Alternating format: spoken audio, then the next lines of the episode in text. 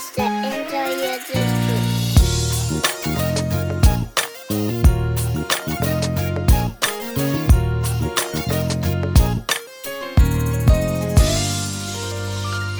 Welcome to the Interlude with Drew. What's going on, everybody? This is Andrew McCain. Welcome back to another episode of the Interlude with Drew. Today, I got my bro on the line. We're about to do an interview with my bro, Beau Talley. How's it going, bro? Man, cannot complain, man. It's good to see you, Doc. It's really good to see you, man. Yes, sir, man. It's been a while, bro. I see you still repping. Uh, I, I still call them the Skins, man. That's my They- team too. We- They gonna They be the gonna Skins. always be the skins, man, forever. Yes, sir. Yes, sir. I, I I I can't get with the Commanders quite yet. How how you feel about it? Man, I, so it, to me, man, it sounds like some type of like video game to me. You know what I'm Right. saying? Right, So- right. I definitely can't get with it, but I mean, it is what it is, man. If they start winning, then hey, yeah, we'll, man, yeah, we'll be is. good. We'll be good. Yeah, absolutely. You know, right. Like So- I, I- mean, right now, right now, I, I'll take it over the football team. I, hey, you know what's funny? I like the football team. Yeah, I thought it. I, thought it got was used so- to it. I'll, I'll say that. I got used to it. I thought it was classy in a sense, man. Like I like the gear. The gear was dope. And the Yeah, gear was gear dope. too. Yeah. Yeah. So yeah. I don't know, man. What, what- did you have like a, a choice that you wanted? Like I wanted Red Wings. Did you? Do you have like a, a name that you were looking? Red Wings. I mean, not- not I had, Uh, Red Wolves. Red Wolves. that's what I had. Yeah. Yeah, Red yeah. Wolves. Man. Could you imagine Red Wolves, man? Right. And, And- they had the gear. People had already started making the gear and stuff. That's why I, was sold. But, Yeah, the gear was man, the gear was crazy. You know what I'm saying? The logos were crazy. Yeah. And um, I mean, I really wanted Red Wolves because like if your franchise start winning, and just imagine how crazy that stadium gets. You know Exactly. yeah. So I mean, it is what it is. yeah. Yeah. Yeah. Yeah. Once, once we'll get used to it, I'm sure. Yeah, I mean, win or lose, and they do a lot of losing, so it Yeah. be what it is. You know what I'm saying? So yeah. Yeah. Either way. But yeah. So just to give y'all an introduction, um, I met Beau back in maybe 2012 or so when I was still living in Maryland. We used to, uh, me and my siblings, we used to uh, lead worship at this uh, youth service called the Remix at Reid Temple uh, North, and he used to play guitar. So we were seeing him like every week, um, every week, every Saturday. I, I must say that experience, being able to go, uh, you know, lead worship at that church, they would have, they would bring in musicians. They were all like beast musicians. Beau was one of them. That really pushed me in my my musical journey because I, I felt like I had been stagnant for a long time. But like hearing them, I was like, oh yeah, I got to step my game up. So that, that- that's that's where I met Beau at, and he he actually um he played a song on guitar. He's a guitar player. He played a song on our album Language of Liberation. He played on the song God of Peace, and man, Mhm. to this day I still love that mainly because of the guitar. So this is my guy You- right here, man. So you gotta send me that, man, because I totally forgot until you just said it. Oh, I yeah? totally Yeah. forgot about that. And I remember having a lot of fun laying guitar on that song, Oh, man. bro, you killed it so bad, bro. I love it. I love it. That's like, crazy. I, I like the song, but like I mainly like it because and then Ross on on bass. Oh So man, yeah, that combination, whoo, I, I love it. listen, yeah, man. So today, today we're we're we're, we're um we're just having a, a conversation, man, talking about what you, you what you have going on and everything. So I just want to start from you know your origin. So you're originally from the DMV area, like I said, PG County, where I grew up. I wasn't born there, but I, I was there since I was from like five to 23. So that that's that's Okay. home for me. So talk Yeah, about what it was like growing up in the area. You know, it's not like everywhere else. Trust me, I know now. It's, definitely like everywhere else. But talk about what it's like growing up in the uh, PG County area. man, you know, you know, like I know, PG County was like one of the like interesting places in the world. Oh yeah, And but you know, for me, like I loved it. I still love PG County, man. It's home. The DMV is home. Yes sir. But like PG County for us, like we grew up in Temple Hills and we grew up right next to Iverson Mall, which was not the most pleasant area yeah, yeah, or whatever. But we we really didn't know like how bad it was. It was just like a normal like neighborhood to us growing up. exactly. And um we had a good time, man, growing up in PG County. I loved it. It was an experience. I grew a ton growing up in Temple Hills and in PG County. Um, so I mean, all the different people, man, all the different personalities there or whatever. But uh, like you said, it's no place like PG County ever in the world. Yep. None. Yeah. And it's funny because it's like, um, in, in a way, PG County's kind of divided. Like everybody's cool with each other, but there's like a North PG and then the South. So you're from like more of the South part. I'm more of like up north. So I started off in uh, College Park, and I was living in Atlanta uh, for most of the time. So I'm like on the northern end of PG County. Yeah. It's, it's all great, man. I, I miss that place for sure. Yeah. I mean, I definitely grew up in the hood part for sure. Yeah, yeah, yep, yeah. yep. But yeah, but like you said, it is divided because that northern part is, I mean, it's nice, you know. I Mhm. like Upper Marlboro and Bowie up in that area and all that good Yep. stuff. Even the outskirts of Lanham and stuff like that. And Laurel, uh, the Laurel part that's in PG County, dope. yeah, totally different. Yeah, Yeah. totally. Mhm. Yeah. So how did you develop your uh love for music starting out, like being young and everything like that? Hey, so you know what, Andrew? I was literally not trying to be a musician. Oh wow. Man, I was trying to play basketball. Oh, me too. Me too. Yeah, bro. I, basketball was my thing. And now look, because I'm just like your family. My family's super musically inclined. okay. So okay. everybody play. They either play, they sing, they in the industry somewhere. And I just was like, man, I don't want to do that. I don't want to do what everybody else did. So basketball was my thing. And what happened was I kept getting in trouble in school all the time. So my dad pulled me off the basketball team. And Oh. so, yeah, so I got, look, I got in big trouble this one summer. So what happened was I was punished for the whole summer. And we had nothing but guitars and stuff in the house. So I just sat in my room. I had nothing else to do. I picked the guitar up and I started playing and I fell in love with the guitar. And look, watch this. Nobody knew I could play for like two years in my oh, family. Oh wow. Oh wow. Yeah, I just showed up at church one day with the guitar and played. And everybody's like, what? The crap. so yeah, man. So that's how I started, man. That's how I started, just like that. Oh wow. That's that's interesting. Was it like an acoustic or electric? It was an electric, but so like with the electric, of course you need an amp. But I was so I guess I was like, I don't want nobody to know that I'm playing it. So yo, I would literally go in the closet in my bedroom and play guitar, like Oh, in the wow. closet, and then come out and be hot and sweating in the closet. Yeah.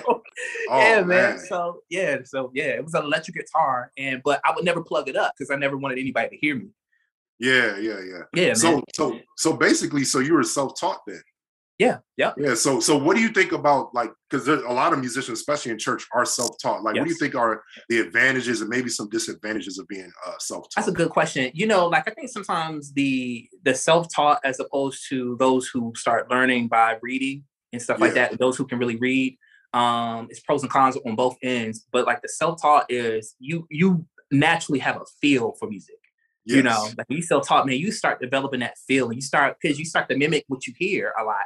Your ears Yep. different, of course, your ears more um pronounced and and um and all that good stuff. And so when you're learning and from when you're self-taught, I mean, you just have a feel. But then um then a lot of those musicians don't tap into the reading space or whatever, you know. On so. I think the- I lost I lost your audio.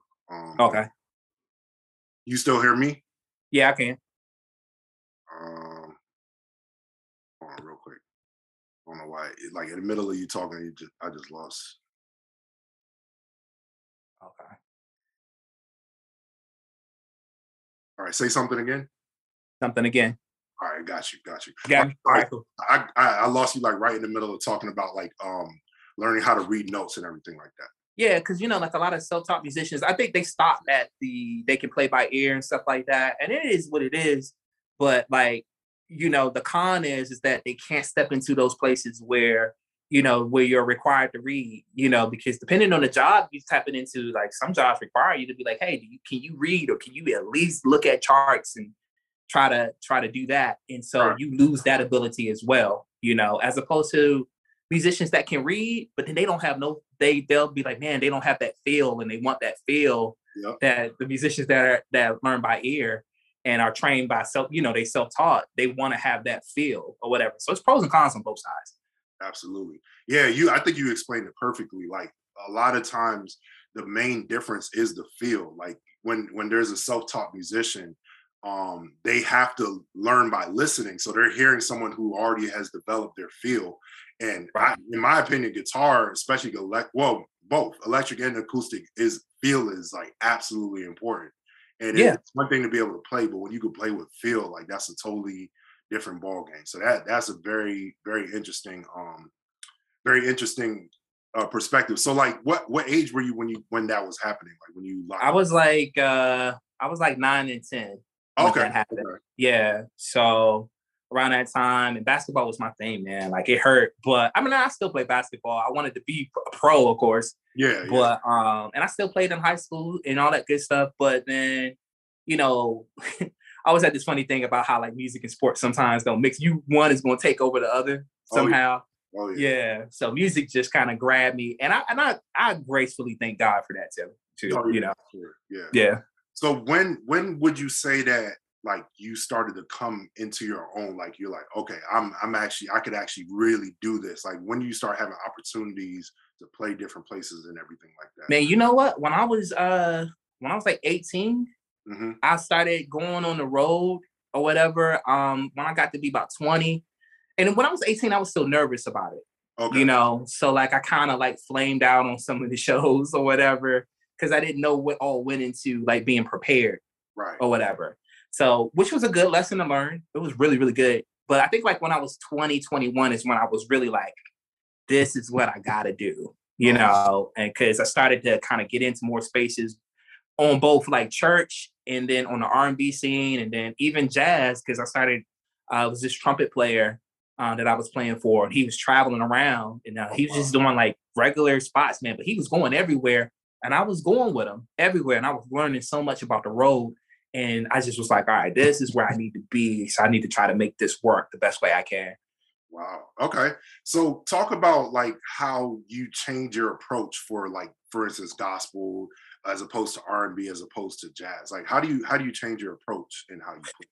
That's a good question. And I think sometimes it deals with the artist that you may be playing for or the depending on the song or whatever it is. So like if it's just regular church or whatever, um, and depending on who you're playing with and what's being required, or if it's just church church or whatever, because all of the genres have the same chords Right. they just place differently and they have different feels for them. So I think like sometimes you got to step back.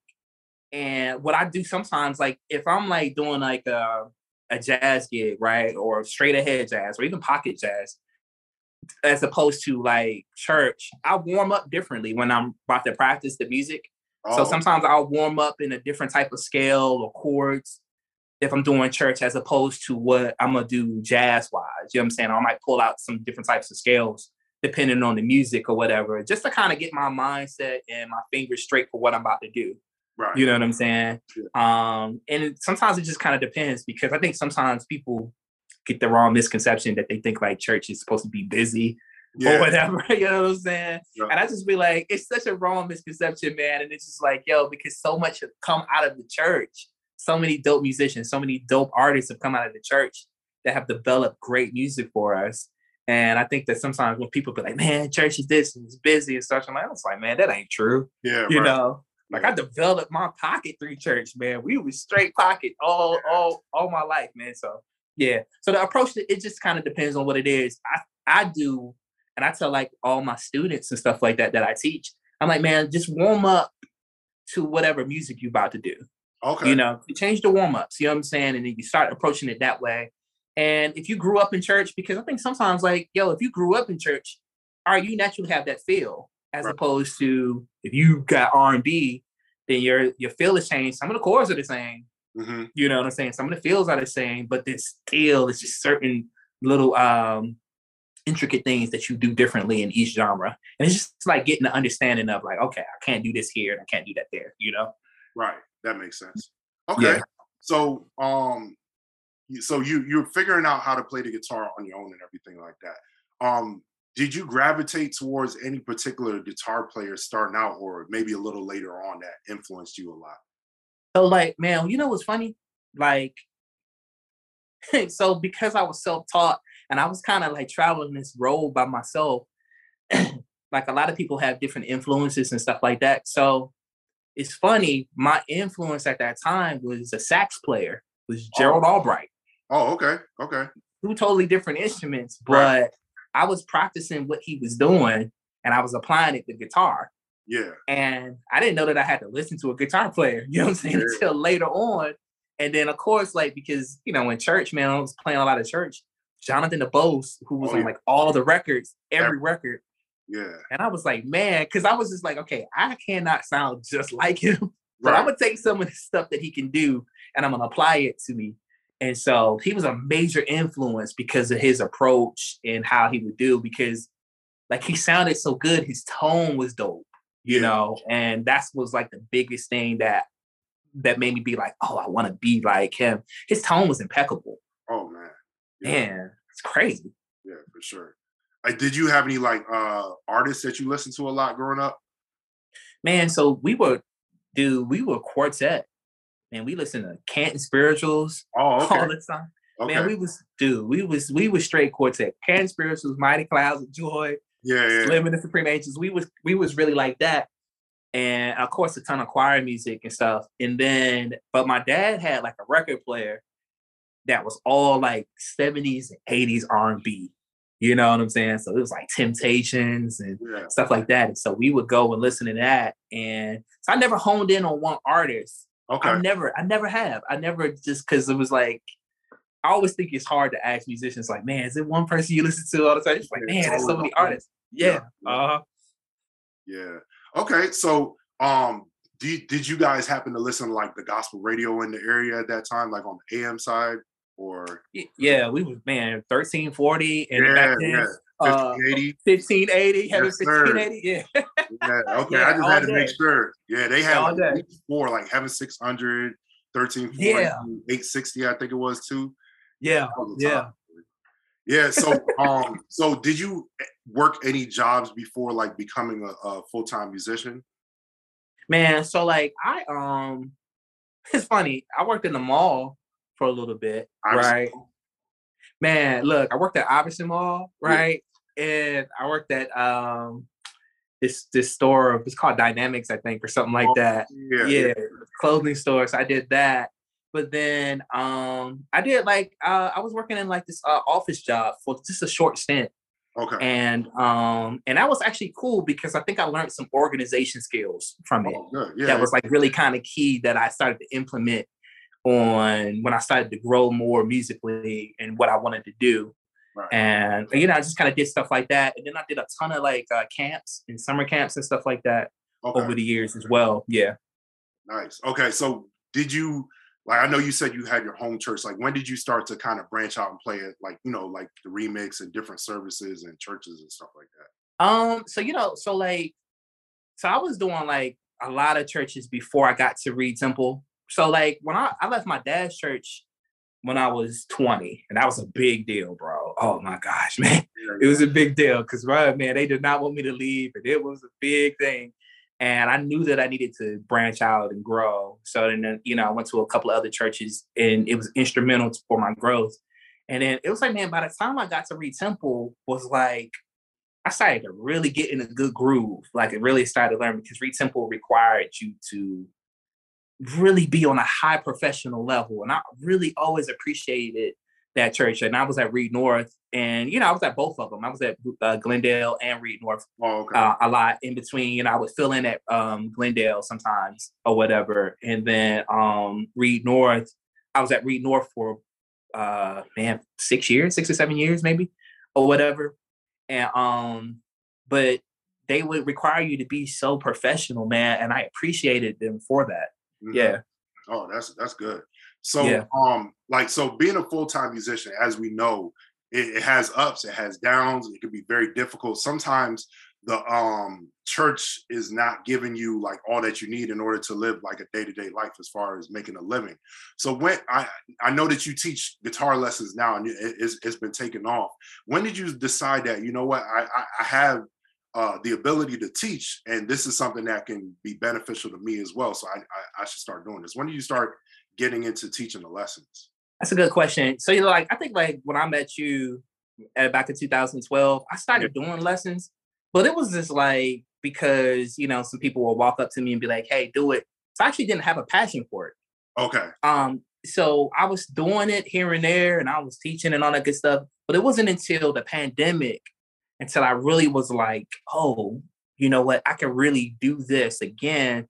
And I developed a new type of passion for it because um I think like seeing people because like we had there's so many different types of musicians and so many different types of people. Like I, I had people approaching me, they was like, man, I just want to play for my family at home. Oh, so if you could just teach me a few chords, mhm. and that meant everything to me to hear that. I was like, man, you know what? Because joy comes from different levels of music, you know. And so some people was like, man, they were like, man, we don't want to play for no artists. We don't want to do that big. I just want to play for my family or play play at the family cookouts and stuff like that. And I'm like, I can help you do that.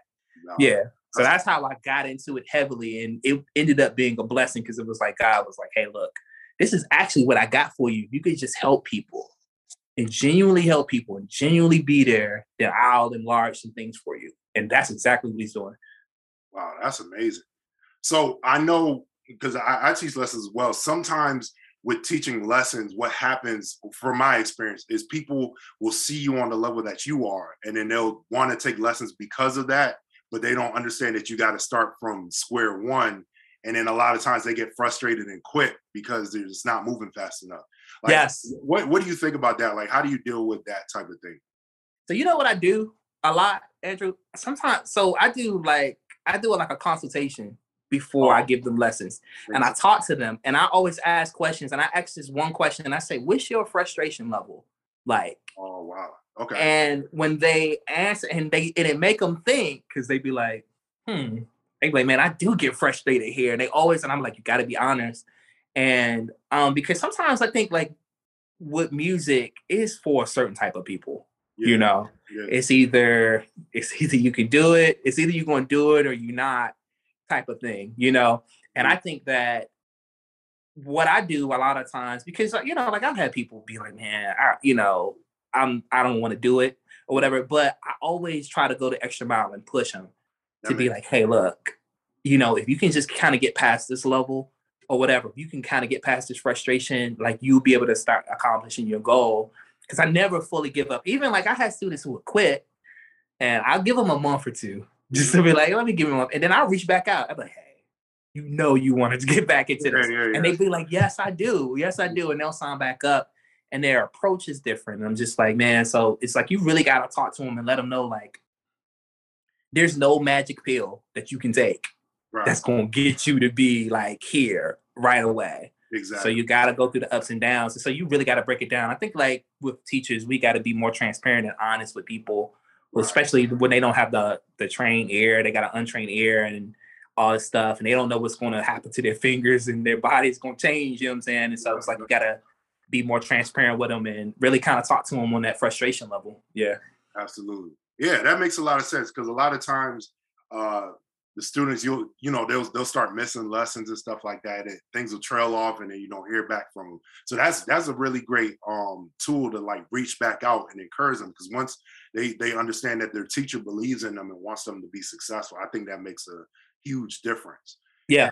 I'm I'm definitely happy to hear that it's, it's been taken off you because like I said, being a I, I'm not a full-time musician, but I know plenty of them, and I know that it could be very inconsistent with uh, making a living and everything like that. So to be able to, um, you know, do that besides you know playing for a church or everything like that, that's definitely great. Mm-hmm.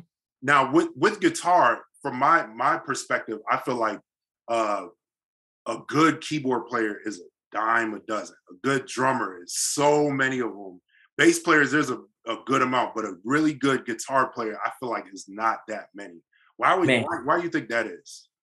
Man, you know, I don't know. That's a good question because that is the talk. Eh, I don't care what city you in. That's Mhm. the talk of every city is like, man, we need a good guitar player. I'm starting to think that maybe because like people kind of, I think maybe they approach the guitar in a sense where they think that it's like, you know, the strings is kind of like a different thing for Mhm. them. And it's just like, man, this string thing is kind of, kind of, kind of shaky because I think that people will look at a piano and be like, oh, I could just Yep. come here and walk up and I can kind of do it this way so Mhm. they might gravitate to it.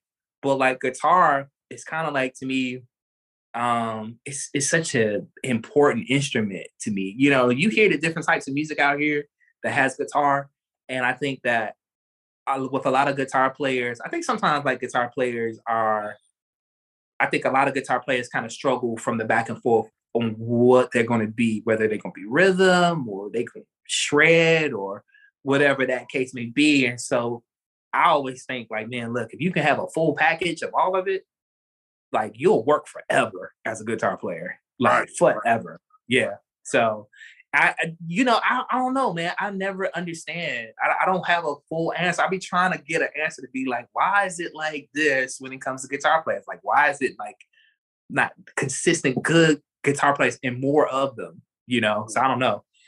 Yeah, yeah, it, it, it's definitely it's definitely kind of weird because it's like every almost every other instrument. It's like if I lose a great keyboard player today, I can find one like that. Same thing with drummers for the most part, bass, but like guitar, if you it, like for me, like when we're going out, like I got like maybe two that I can call, two or three, and if they're not available, we we just can't have a guitar. you just rock without it, right? yeah, yeah, yeah. So it, it, it, it's it's definitely everywhere everywhere that you are. But like I feel like for you guys, like those of you that are like really good at what you do, playing guitar, that kind of works in your favor because you can pretty much always work.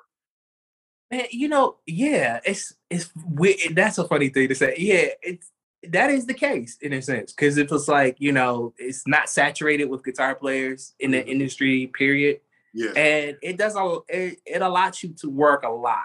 yeah, You know what I'm saying? If that's what you choose to do with it, you know what I'm saying? And um, but like you said, there's a lot of keyboard players, but I would kind of think like every instrument kind of suffers on like the professionalism level, Oh, yeah, finding that sure. you know what I'm saying? In a sense, yeah. So I don't know. yeah. But you you play keys as well, right? Yeah. Uh huh. Yep. When did you like transition over to playing keys? Man. So you know what? I was I, so I was playing keys growing up too. Like my grandmother was showing me a whole lot of stuff because she played piano very freaking well. Oh, And but you know, of course, guitar was my instrument. And then I started playing trumpet heavily. Like people don't know that I play trumpet. oh, like- okay. Yeah, so people don't know. Nobody knows that I really play oh, trumpet Oh, except wow. a select few. Yeah, and what happened was I was playing at a church, and the pastor, I guess he kept he kept firing the ministers of music. Every everybody everybody he hired kept firing. So one day he got tired. He was like, "Beau, you gonna play organ?" And I was like, "What are you talking about?" Yeah. And so, man, this dude forced me on the organ, and it was the craziest transition, but it was kind of like I got on and it was like, I'm not sure if he really wanted me to play once he saw that I couldn't play, Mhm. but, but because he kept, you know, pushing me or what I, just wanted to show them that I could get it. So it made me learn, which was the greatest thing that ever happened. Cause it was like once I learned how to play and I understood it, and I started playing in all my keys, Mhm. man, the workload gra- just grew for me, Wow. you know? Yeah. That's amazing. So, because like to me, guitar and piano, I've tried guitar here and there, like trying to pick out chords and stuff. It's a totally different instrument. So, uh, I feel like, in my opinion, I think the piano might be the easiest to start playing, Mhm. but um, but the the like to be skilled at it takes a whole lot of work. So that that's a Yeah. totally different thing. So Yeah. that, that's amazing, man. Yeah, So, man. you're moving you've been moving into the mental health space recently Yeah. um, and, and therapy and everything like that um can you talk about like musicians mental health because that's an issue that i feel like doesn't get talked about enough until something you know unfortunate happens and. Yeah. you know we start talking about it and then it kind of trails off can you talk about that like how you uh, your passion for that Yeah, so you know, like to what you just said, it's it's almost like nobody says anything about it until it actually happens or something like that. But what's funny is through music history in general, there's so many different signs of mental health issues through musicians, famous musicians, um, maybe local musicians or whatever the case may be. So what ended up happening for me was when I started into the space of doing lessons, a lot of my clients were coming to me day to day. Sometimes they were down or they were having issues. And I'm like, man, what's going on? And we would end up talking instead of actually doing the lesson sometimes. oh wow And they would start breaking down things and normal musician issues, whether it would be um, some fear that they have, because a lot of musicians have a lot of different fear, because a lot of musicians, um, or especially like newer musicians or beginners and stuff like that, they're actually scared to kind of step into the space because they're worried about like what the world is going to think about them or whatever. And so like I grew this passion for it over the past few months and I was like, man, I'm going to step into this and I started doing my research more and more on it. And um, there's this stat out that's 71% of musicians suffer from some anxiety or depression or some mental health issues. And I just thought that that's a stagnant, that, that is a huge number. Yeah, yeah, Seeing yeah. it be, because like we don't make up that much of the population of the world to begin No. with.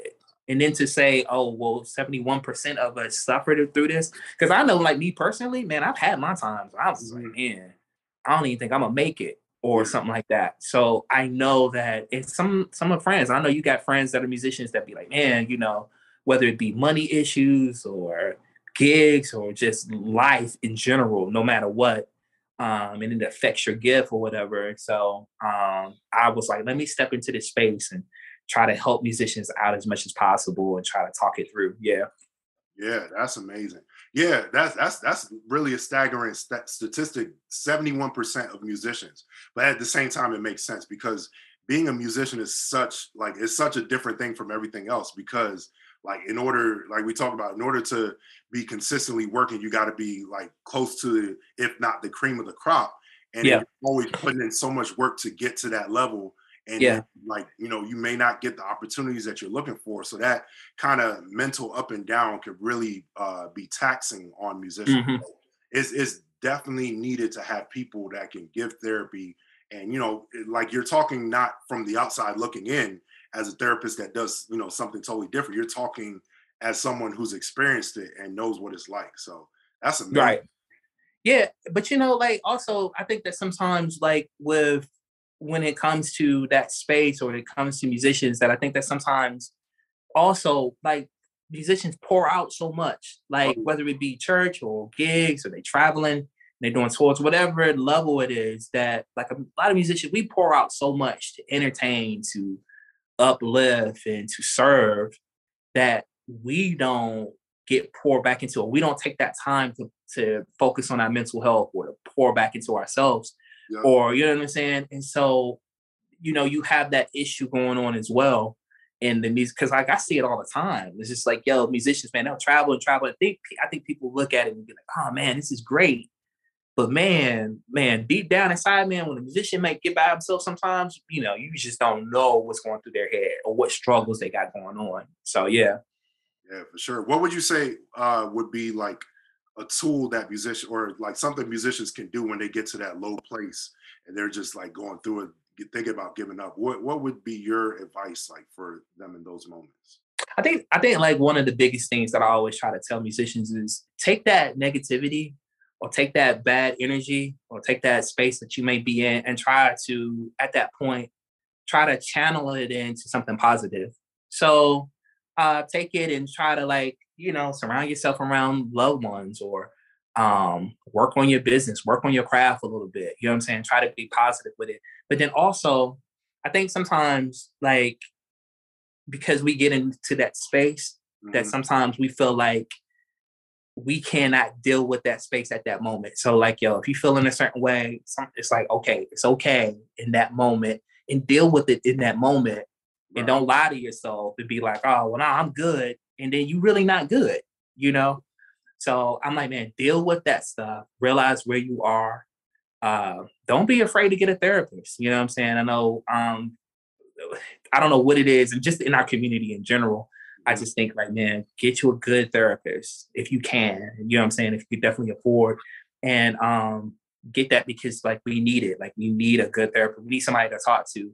Outside of I think the space of maybe an, a family member or another musician or another person that's in that space, but somebody that you may not know that's in a professional space, a professional therapist that can really kind of really guide you or whatever. So I just think that there's certain steps that we can take, and it just depends on the level of where the musician is. Because I think that sometimes a lot of musicians deal with fear. Like fear is a big thing for musicians, Oh yeah. you know.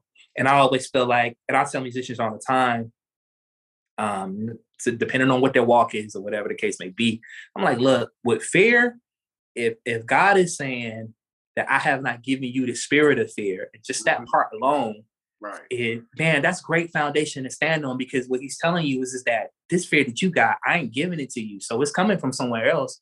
Right. So as long as you know that, hey, look, that ain't coming from him, that's coming from somewhere else, that's a start. You know what I'm saying? You can deal with it and be like, oh, I can build from there. Right. Right. Yeah, that's amazing. Like eh, definitely having the biblical foundation with it as well. Just reminding yourself that God didn't give this to you. So it's obviously yeah. an attack that's trying to come against you to hinder you from doing what God has uh, set before you to do. Yeah, absolutely. That's definitely great advice. So now you're living in Atlanta. How long have you been in Atlanta? Man, I've been in Atlanta for about five, six months now. Okay. Okay. Yeah. How is it? How's the transition? It was interesting, interesting to say the least, but it's been good because um Atlanta, like man, DMV is home, and I'm home a lot. I'm home in the DMV for sure a lot. But um, Atlanta has been good to me. Um, the people that I've been meeting have been great. Um, they've opened up, they've embraced my business and my work, and it's just been growing. And it's been dope. And it's just like um, it's definitely was out of my comfort zone, which I absolutely needed. Mm-hmm. And uh, man, I ain't gonna lie, man, I'm having a good time, man. I'm enjoying it. I'm enjoying helping people in this city. You know what I'm saying? It's a city I don't really know, so I'm learning on the spot every day. But um, I'm just in a mindset of man, let me just help. I don't care where you're from, where I'm at. I'm just gonna always be like, I'm trying to help. So it's been it's been good, dude. Yeah, that's dope. Yeah, I, so you're still fresh. I know. I know Atlanta um has a whole lot of transplants, so at least you're not alone in that that regard. So that man, it's dude, it's a ton of people from DC and Atlanta, man. I be I'm sure. like yo, I'm I be feeling like I'm at home sometimes. Yeah.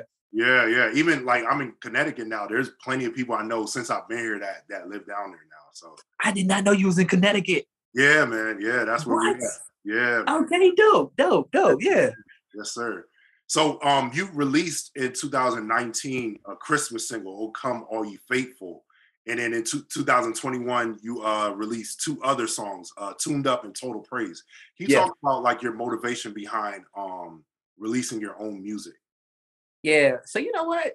This is so I feel like I record so much music for so many different people and so many artists. And I had never thought about doing my own stuff until like people were like, yo, hey, we want to hear something from you. Mm-hmm. And so I was like, all right, I don't even know where to begin. And um the Christmas, yo, so the Christmas single, I played every instrument on there. Oh, except wow. yeah, except for um drums or whatever. Um I had uh, Dominic Austin play drums on it. Oh, and no. um, but yeah, and I just and it was just on a on a whim. Like I wasn't trying to do anything with it, but then it came out really well. And then um total praise, huh? No, I was saying it sounds great. Oh man, thank you, man. Yeah, thank you. And you know, and it was a lot of fun to do, you know, and it was different for me. And then with like when I put it out, man, so many people grabbed it, and so many people like, oh man. And then yeah, so uh, Total Praise came. Um, it was uh, really foundationally based from the surgery that I had. And so I got into it. Um, I had a great producer uh, named Zane Gibson. He's from um, he's out in uh, Houston. Um, a great friend of mine, a great brother of mine. And um, I told him I was like, look, man, I, I kind of want to do it. And so he took it. He threw some changes on it, and um, he was just like, look, man, you really do need to record this. And we got into it. And so that's where the total praise came from. And it's just been with me for like ever. You know what I'm saying? Yeah. yeah. And um, and he also produced the the tune up single, uh, which was totally different for me because I wasn't really in the smooth jazz like yeah. space, you know. And um, and it was dope because it kind of worked out because I I was like, because he actually put it together for me. And I was like, all right. I said, you got a melody? He said, no. He was like, you, you can handle it. He was like, yeah. He was like, this is all I got. Yeah. And so uh, it took me like two weeks or whatever to kind of find something that would be catchy right. or whatever. And so we put it together, man. it came out. It came out dope. It was really dope. Yeah, yeah. They all sound great, man. That's amazing. I know a lot of musicians have music in them or the ability to create, but they kind of for fear and a lot of times like mental health different things they deal with, they don't put it out. So yeah, absolutely, definitely, definitely great that you were able to do that. So you you talked about like how Total Praise was with you during um, the surgery that you had back in 2008. Can you talk about like what you went through and you know how how that changed your life and everything? Yeah, so 2008, uh, Fourth of July or whatever. So another anniversary of that coming up. Uh, that week of Fourth of July, man, I was having these headaches. They were super severe, and I just thought it was something regular. And it finally got to the point to where I couldn't bear it anymore. And um, my parents was like, well, look, let's go to the hospital. Because I was with my parents at that time, um, that day, that particular day. So they rushed me to the hospital. And when I got there, um, they did some x-rays. Doctors came in, like a ton of doctors came in. and I knew I was in trouble when I saw the doctors come in. I said, "Uh oh." And um, he was like, "Look, man, you got this tumor, this tumor on the back of your head." He was like, "It's covering the whole back of your head and it's covering the top of your spine." And he was like, "We gotta have an emergency surgery right away, but we gotta medevac you to Georgetown Hospital in order for it to, um, in order for us to get it out of you." He was like, "Because man, it's at a point to it. It's really, really attacking you. You on the verge of um, possibly having an aneurysm or whatever." And they was kind of shocked that I that I made it this far, you know, with it.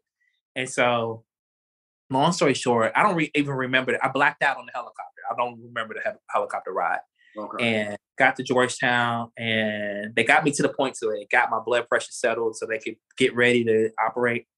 And man, I never forget this doctor. Uh, her name was Dr. Douglas, and she was she was great. And she walked in with this book, man. This book was like this big. She started reading all the possible stuff that could happen and what I could go through. And it was like you could either be blind, um, you could be handicapped. They was like, you never gonna play music again. Wow. Um, yeah, they were either like you're gonna be paralyzed on either your right hand side or your left hand side. I mean, a list of things, right?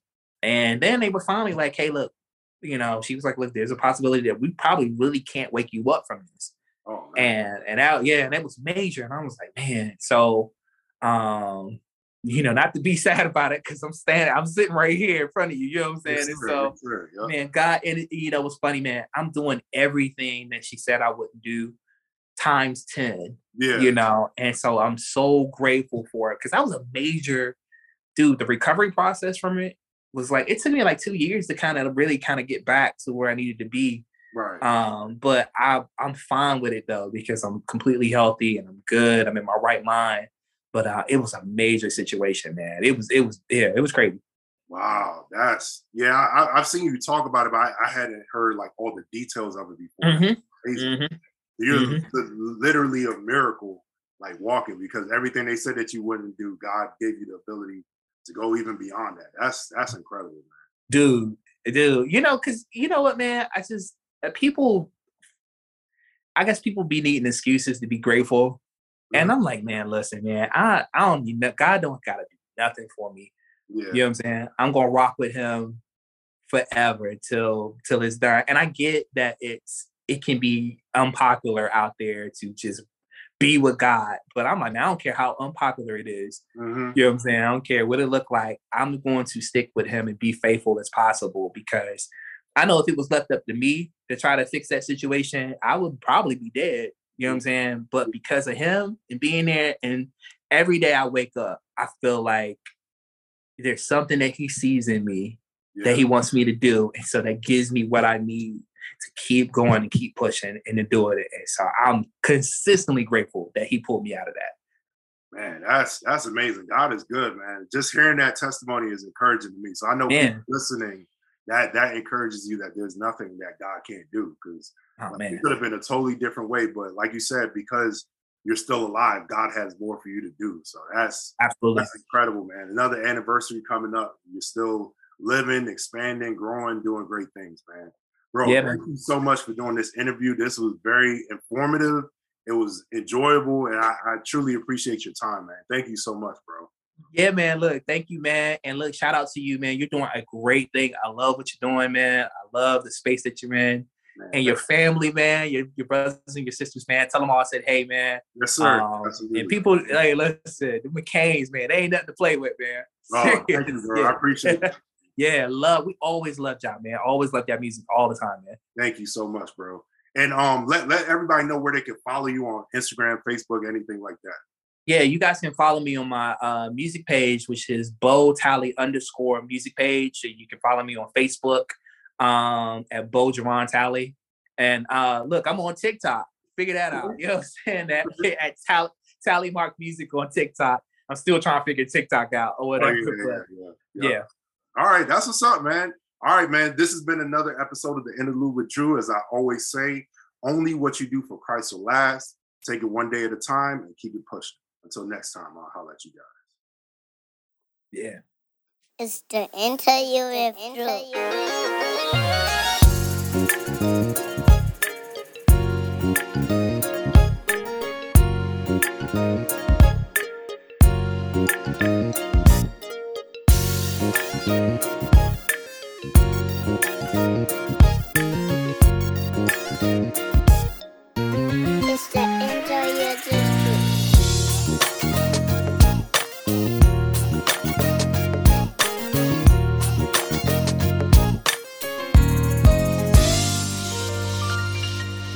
Welcome to the Interlude with Drew.